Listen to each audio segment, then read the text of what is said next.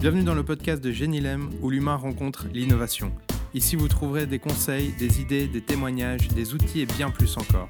Car notre objectif est de vous aider à passer de l'idée à l'entreprise. Ce podcast vous est présenté par Serge Piguet et François Bonvin, tous les deux coachs chez Génilem.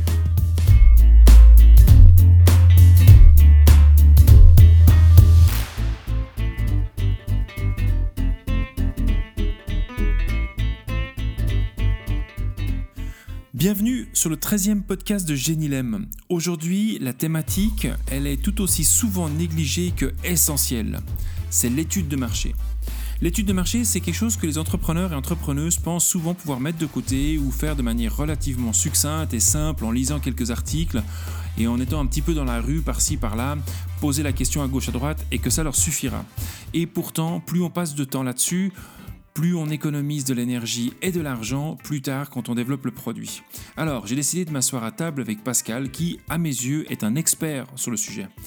Moi, ça m'intéressait de savoir qu'est-ce qu'il a à dire là-dessus et quelles sont ses expériences qu'il a eues avec toutes les différentes startups qui l'accompagnent, mais aussi avec ses propres boîtes.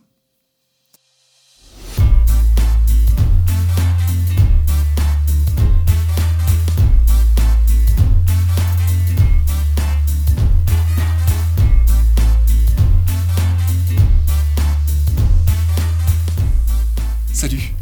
Salut Serge. Salut.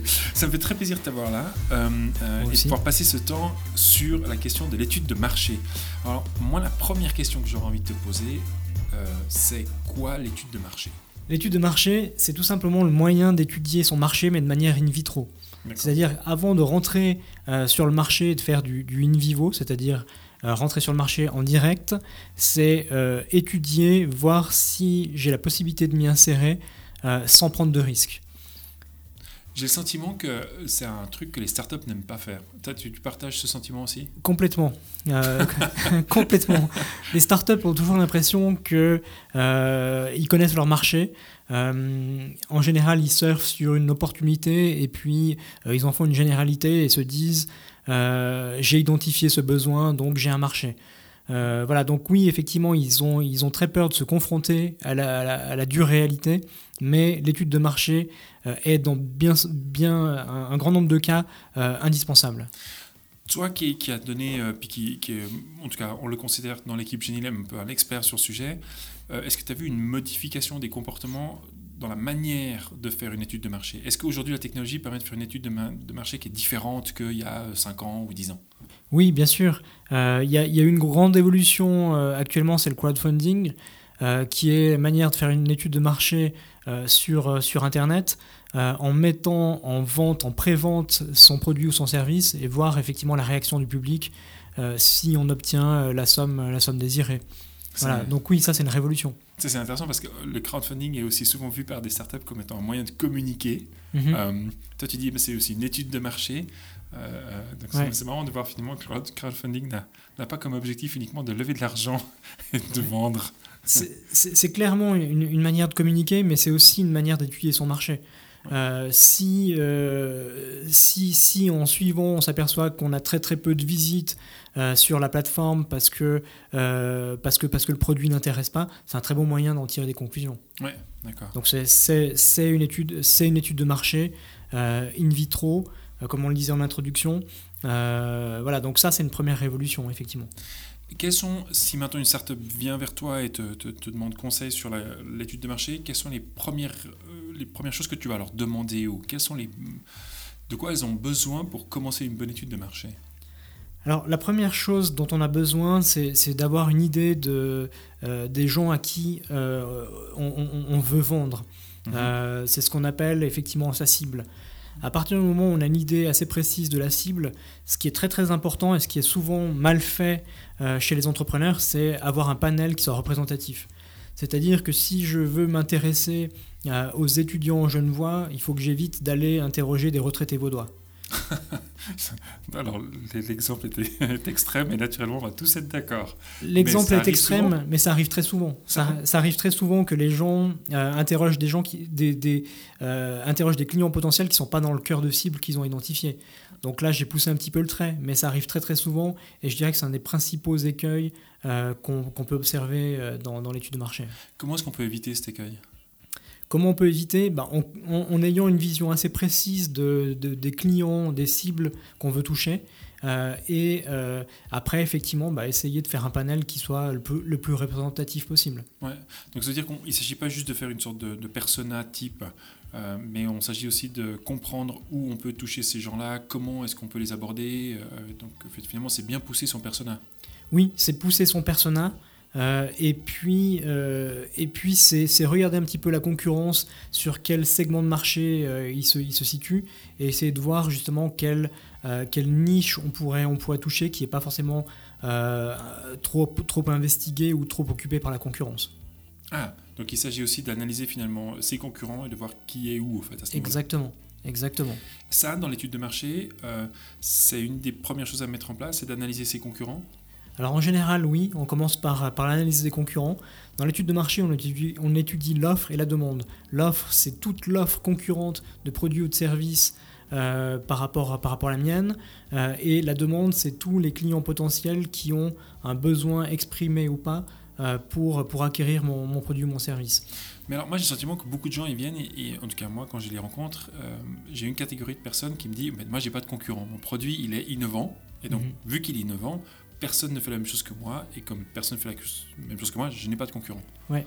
Alors, moi, moi c'est pareil. La, majorité des entrepreneurs que je vois me, me, disent la même chose. Et en général, je leur pose toujours la même question comment faisait-on avant sans vous? Et en général, ils me disent Ah oui, d'accord, ok, vu comme ça, euh, effectivement, alors j'ai des concurrents. Oui, euh, mais la, majorité des entrepreneurs se, cantonnent à, la concurrence directe. Donc quand ils disent j'ai pas de concurrent, ça veut dire qu'ils n'ont pas de concurrent direct. Euh, maintenant, la concurrence indirecte, elle est, il faut surtout pas la négliger. La concurrence directe, c'est les gens qui font exactement la même chose, qui répondent aux mêmes besoins et qui le font de la même manière. La concurrence indirecte, c'est répondre aux mêmes besoins d'une manière différente. Donc, moi, je donne toujours ce même exemple quand, euh, quand je, donne un cours sur l'étude de marché. Euh, la concurrence directe entre les transports publics genevois euh, n'existe pas, puisque c'est mhm. une régie publique, il n'y a pas de concurrent direct. en revanche, on peut très bien aller de Carouge au, à l'aéroport à pied. Ou en vélo. Ou à vélo. Ou en Uber. Ou en Uber, ou en taxi, ou à vélo. ou à pied, pardon. donc effectivement, la concurrence indirecte, il faut surtout pas la négliger. Ouais. Euh, c'est ce fameux cas, exemple, qu'on entend que quelqu'un qui veut installer un jacuzzi, en fait, son concurrent, c'est pas l'autre producteur de jacuzzi, mais ça pourrait être EasyJet qui permet de. Exactement. Un peu ce genre Exactement. Exactement. Comme BMW qui s'est aperçu il y a une trentaine d'années en faisant l'étude de marché que un, des principaux concurrents directs, indirects pardon, qu'ils avaient, c'était les fabricants de piscines. Ah, c'est vrai. Exactement. Quand on a 50 000 francs à placer, euh, on peut les placer dans une voiture, on peut aussi les placer dans une piscine. Génial, ok, d'accord. Comment est-ce qu'on on arrive à comprendre qui est le concurrent indirect? Quelle est la marche à suivre? Parce que finalement, euh, quelqu'un qui sort un produit, il va peut-être pas se poser la question de, de justement l'indirect. Quoi. Comment on passe de la voiture à la piscine Je veux dire, il faut, mhm. faire une réflexion comme à ce niveau-là. Qu'est-ce que tu conseillerais? C'est une très bonne question. Euh, c'est effectivement assez difficile. Euh, mais, mais, ça, c'est des choses qu'on peut, qu'on peut découvrir par, par extrapolation. c'est-à-dire interroger, interroger des gens qui sont dans le cœur de cible de ce qu'on veut toucher et puis, euh, on, a eu la mode des escape games il y a, il y a 5, 6, 6 ans, euh, quand on, voyait beaucoup d'entrepreneurs qui avaient cette idée. Euh, et chaque fois qu'ils arrivaient, ils disaient J'ai pas de concurrent. En Suisse romande, je suis le mhm. premier, etc. et puis moi, je leur posais la question Mais comment peut-on passer deux heures différemment qu'un escape game ok, on peut aller au cinéma, on peut aller boire un verre, on peut aller se balader au bord du lac, on peut faire deux heures de sport, on peut rester sur son canapé et regarder la télé aussi. Et ça, c'est de la concurrence indirecte. Euh, donc c'est vraiment des extrapolations qui vont nous aider à identifier qui sont mes concurrents indirects. Donc en fait c'est de comprendre le comportement mhm. plus que réellement la problématique euh, euh, et la solution. Et donc c'est de prendre un spectre un peu plus large en fait finalement. C'est ça. C'est ça, exactement, exactement. Donc, en fait, l'étude de marché, à quelque part, revient à, à ce qu'ils doivent faire au début, c'est-à-dire réanalyser leurs utilisateurs, en fait. C'est ça. C'est ça. Leurs utilisateurs en ignorant pas ce que font leurs concurrents. Ouais. Et une fois qu'on a donc première étape, c'était de définir sa cible, clairement, d'avoir un panel qui soit cohérent. Hein. donc, euh, on, s'adresse aux jeunes euh, genevois et pas aux mhm. retraités euh, vaudois, mhm. Mhm. ou, aux retraités vaudois et pas aux jeunes. Et le deuxième élément, c'est de comprendre qui est sa concurrence directe et indirecte. Une fois que ces éléments sont, sont faits sur la table et qu'ils ont été identifiés, quelle est l'étape suivante? L'étape suivante de, de l'étude de marché, c'est essayer. euh, L'objectif de l'étude de marché est très clair. Euh, c'est euh, arriver à, à identifier son chiffre d'affaires. Mhm. C'est-à-dire que si je sais que je vais vendre euh, 20 000 smartphones à 1000 francs, je suis capable de faire volume fois prix, ça me donne mon chiffre d'affaires. Ouais. Si je sais que je vais vendre euh, 200 smartphones à 50 francs, je fais 200 fois 50 et j'ai mon chiffre d'affaires. Ouais. Donc l'objectif de l'étude de marché, c'est clairement d'avoir la première ligne du prévisionnel financier euh, dans l'étape suivante qui est le business plan, euh, à savoir le- le- le chiffre d'affaires. Ok. Donc vraiment, c'est on identifie à qui on s'adresse, qu'est-ce qui existe comme concurrence, et puis là, l'objectif finalement, c'est de dire bon bah finalement grosso modo combien je pourrais vendre de mon produit ou de mon service. Exactement. Et à quel prix Ah voilà. Alors ça c'est l'autre question qui vient derrière. Après, c'est de dire mais comment est-ce qu'on le définit le prix?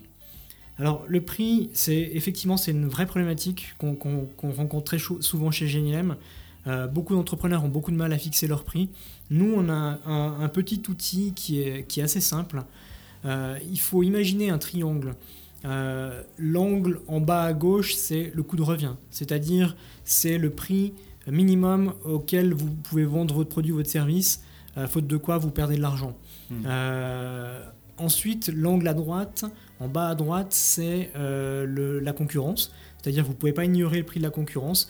Si euh, 80% de vos concurrents produisent le même stylo que vous à, à 2 francs, vous aurez du mal à le vendre à 5 francs.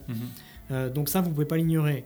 Et on part d'une ligne droite et on va essayer d'étirer ce triangle vers le haut le plus possible. Et à partir du moment où vous êtes au-dessus de votre coût de revient, vous faites ce qu'on appelle votre marge. Euh, et pour l'étirer, étirer ce triangle le plus possible, euh, on travaille sur ce qu'on appelle le besoin résolu chez le client. C'est-à-dire que plus le besoin résolu chez le client est important, plus le prix sera élevé. Le meilleur exemple en est la pharmacie, avec des médicaments qui vous sauvent la vie, euh, et donc effectivement un triangle euh, qui est extrêmement étiré et donc des marges très très importantes. Comment est-ce qu'on va évaluer le degré finalement, ce degré de on résout un problème Alors ça, ça va être, ça va être ce qu'on appelle l'étude qualitative, c'est-à-dire qu'on va poser la question aux clients, à savoir quel prix ils sont prêts à payer, euh, ou on va leur poser la question de manière un peu plus indirecte, à ça, essayer de comprendre que- quelle est l'importance du besoin qu'on résout. Ouais. Si c'est un tout petit besoin, le prix et donc la marge sera, sera faible. si le besoin au contraire est très très important, la marge et le prix sera, le prix sera plus élevé et la marge sera plus élevée. Tu soulèves un point qui est assez intéressant, donc c'est la notion de, de qualitatif, donc l'en- l'entretien presque individuel dans ce cas-là. Oui, oui. Et donc en versus de ce, de ce qualitatif, est-ce qu'il y aurait un système quantitatif pour valider ce genre d'informations Oui, exactement.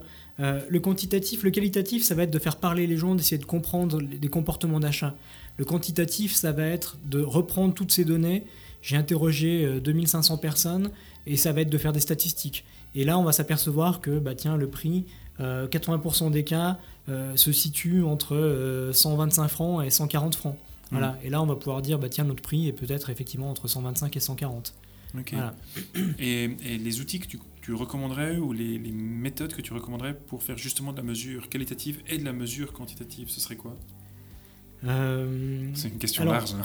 Oui, y- pour, pour- pour tout ce qui est quantitatif, il y a, il y a un site qui est, qui est assez intéressant, c'est l'Office fédéral de la statistique, Ouais. où on trouve énormément d'informations euh, sur les, les catégories euh, professionnelles des gens, les, euh, les euh, répartitions par âge, par sexe, etc.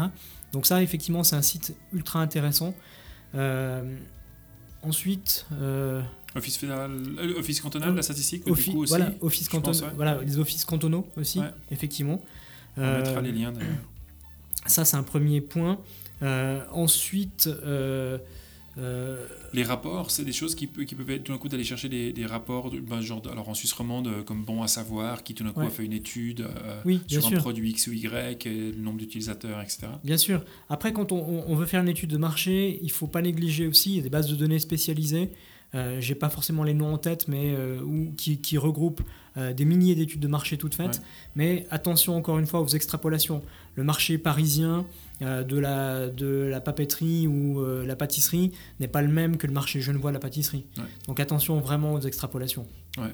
Donc on va essayer d'éviter de prendre aussi, alors tu, tu, soulèves un point que je trouve assez important, on cite souvent dans les pitchs qu'on entend ou dans les, dans les business plans qu'on lit euh, des références américaines pour dire, ah ben voilà, le marché américain a tant de consommateurs de ce type de produit, donc du coup on fait les mêmes, les mêmes ratios fait, ici euh, en, Europe ou en Suisse. Donc là déjà tu dis, attention, parce qu'en Paris et Genève, la différence est déjà énorme, donc vraiment aller chercher des informations locales. Complètement. oui, les, les, les, études de marché déjà faites ont, ont effectivement beaucoup de limites. Et c'est pour ça que dans, 100% des cas, on conseille d'une manière ou d'une autre de faire une étude de marché parce que le comportement euh, d'un acheteur genevois ou vaudois ou valaisan est complètement différent d'un euh, d'un acheteur new-yorkais, londonien ou parisien. Voilà. Donc effectivement, il faut questionner les gens. Les besoins ne sont pas les mêmes. Est-ce que le, alors ça c'est un point que moi je réalise aussi avec les entrepreneurs qu'on rencontre. Ils ont une certaine crainte d'aller à la rencontre du client. Mhm. Euh, et donc, finalement, beaucoup partent avec le concept de sondage. Euh, euh, ils font un sondage online, ils le shootent sur Facebook, et puis euh, finalement, voilà, il sort. Et c'est juste que tu recommandes? Est-ce que, est que tu aurais d'autres pistes, finalement, qui pourraient être utilisées? Alors, moi, ce que je recommande, c'est de faire quelque chose. Ne rien faire est une, est une, grosse erreur dans, mhm. dans, dans ce cas-là. C'est la pire. Euh, donc moi je conseille de faire quelque chose. Donc tout ce qui peut être fait est, bien maintenant attention parce que quand vous allez euh, envoyer un sondage sur Facebook, vous allez toucher vos propres amis ou euh, votre propre réseau. donc avec des gens qui vont avoir un biais, c'est-à-dire qui veulent vous faire plaisir, donc ils vont répondre en voulant vous faire plaisir. et, puis, et puis des gens qui vous ressemblent peut-être. Donc si vous voulez monter un projet X ou Y, il euh, y, a de fortes chances que les gens qui sont dans votre réseau adhèrent à ce projet parce que parce que c'est des gens qui vous ressemblent. Ouais. Donc, alors comment est-ce qu'on peut éviter ce biais-là? Comment est-ce qu'on peut sortir de, ce risque-là? Alors justement, bah, en repartant de son persona, euh, en repartant de sa cible, euh, et puis en réfléchissant, ok, finalement mon client c'est qui? Et à ce moment-là, définir un panel qui soit le plus représentatif possible. Voilà. Donc qui ressemble le plus possible à votre cible et interroger 10, 100, 1000, 10 000 personnes qui ressemblent à votre panel, qui ressemblent à votre cible. Euh, et après, vous pouvez en faire des, statistiques assez, assez justes. Donc, veut dire que si je fais un sondage online, par exemple, je passe par Facebook ou Google Form ou ces autres outils du genre, euh, je devrais, par exemple, dans les questions, avoir clairement l'identification de l'âge, euh, de la région où la personne habite, deux, trois éléments comme ça démographiques pour être sûr qu'ils font, font partie de mon panel Oui, oui, bien sûr, bien sûr. Parce que sinon, effectivement, tu es, incapable de faire le regroupement et tu es incapable de savoir si effectivement ça, ça ressemble à ta cible. Voilà, donc oui, il faut avoir un minimum d'informations. Et ces informations-là, c'est effectivement les informations liées à l'âge, au sexe, euh, lieu d'habitation, euh, éventuellement pouvoir d'achat, catégorie professionnelle, etc. Euh, faute de quoi, effectivement, on passe à côté de, de quelque chose. Ah, là, je verrai tout de suite certaines personnes dire oui, mais attention, si je mets trop de questions de ce genre-là, les gens vont pas remplir le sondage parce qu'il prend trop de temps.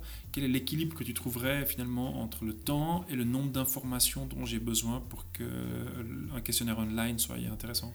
Alors c'est très très difficile à répondre, mais on sait qu'au-delà de 3-4 minutes, euh, ça devient difficile de mobiliser l'attention des gens. Euh, ou alors il faut qu'il y ait un, cadeau à la clé euh, pour, que, pour que les gens soient, soient motivés pour répondre. donc plus, plus, plus c'est court, euh, meilleur c'est pour, euh, pour celui qui répond, bien entendu. Euh, maintenant, effectivement, c'est un mix, un subtil mix entre, entre ça, parce que vous, vous avez besoin de maximum d'informations mhm. en tant qu'entrepreneur. Il y a un élément assez intéressant quand on lit un peu les articles qui sortent sur ces outils numériques. Ils recommandent dans les premières questions d'avoir plutôt des images, des choix avec des images plutôt que du texte, mhm. parce que l'image est plus rapide à lire, quoi, à analyser que le texte. Et donc, du coup, est-ce que vous êtes un homme ou une femme? Ne pas avoir homme ou femme en termes de mots, mais des mhm. images et les gens cliquent plus rapidement dessus.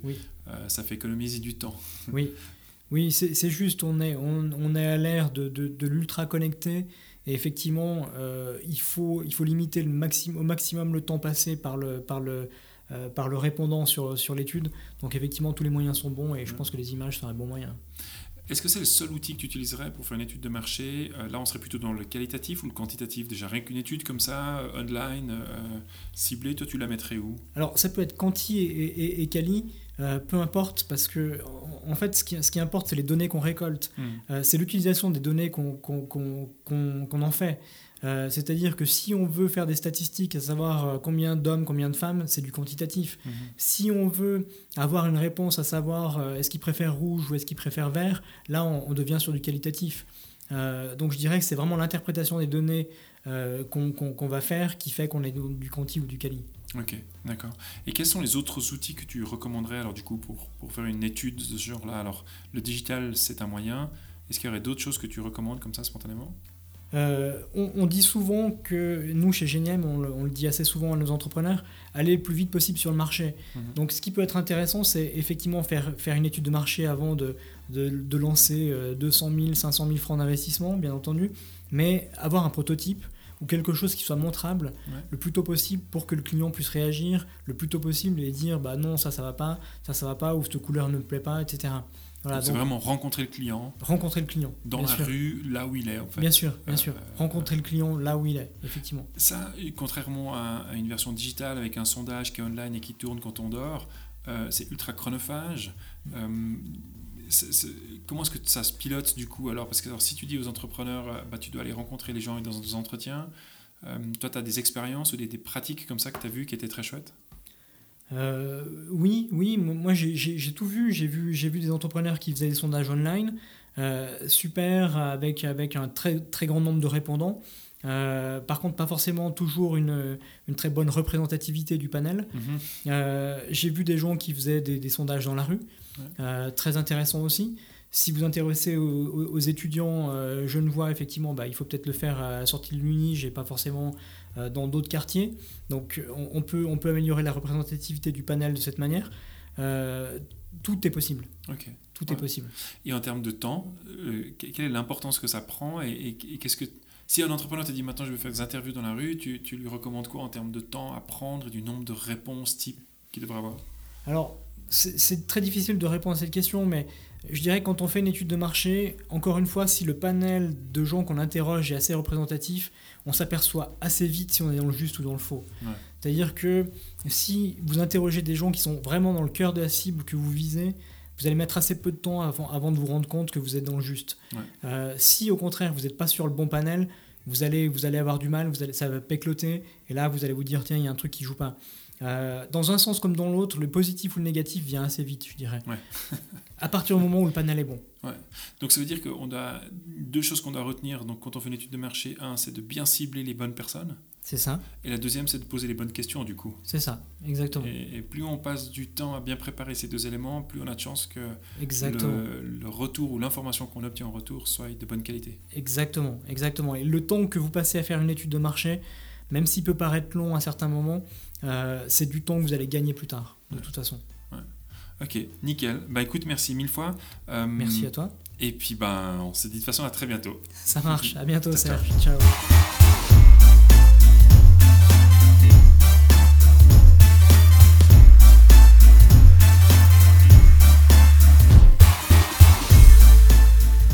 Un énorme merci à toi Pascal pour ce temps que tu as pris pour nous expliquer ces deux trois éléments. Pour vous, chers auditeurs, pour finaliser ce podcast, et je m'arrêterai à partir de là, j'aimerais que vous reteniez quelques points. Le tout premier, c'est le principe de je n'ai pas de concurrent. Quelqu'un qui est dans le management, dans le coaching ou qui accompagne des startups ou qui doit vous soutenir dans le développement de votre business ou de votre idée, s'il entend je n'ai pas de concurrent, on va se poser deux questions. La première, c'est est-ce que vous avez bien fait votre job? Et attention si la réponse c'est non. Et la deuxième, c'est est-ce que vous n'êtes pas en train de vous attaquer à un marché que personne ne veut avoir et qui n'intéresse en l'occurrence personne?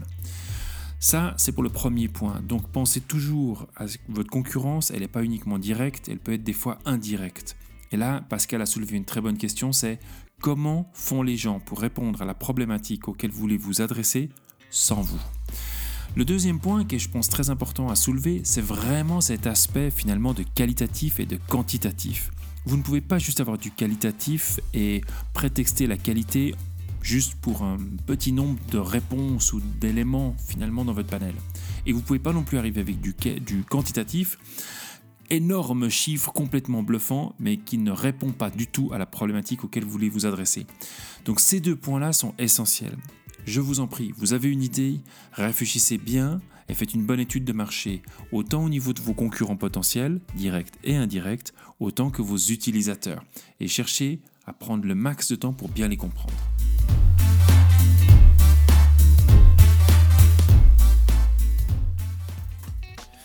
Deux dates sont à retenir, 19-20 novembre.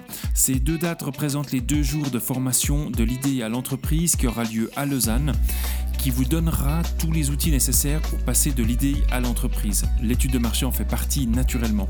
Alors, je vous donne rendez-vous sur la page Eventbrite ou directement sur notre site internet sous l'onglet formation pour la formation de l'idée à l'entreprise deux jours le 19 et 20 novembre de cette année à Lausanne.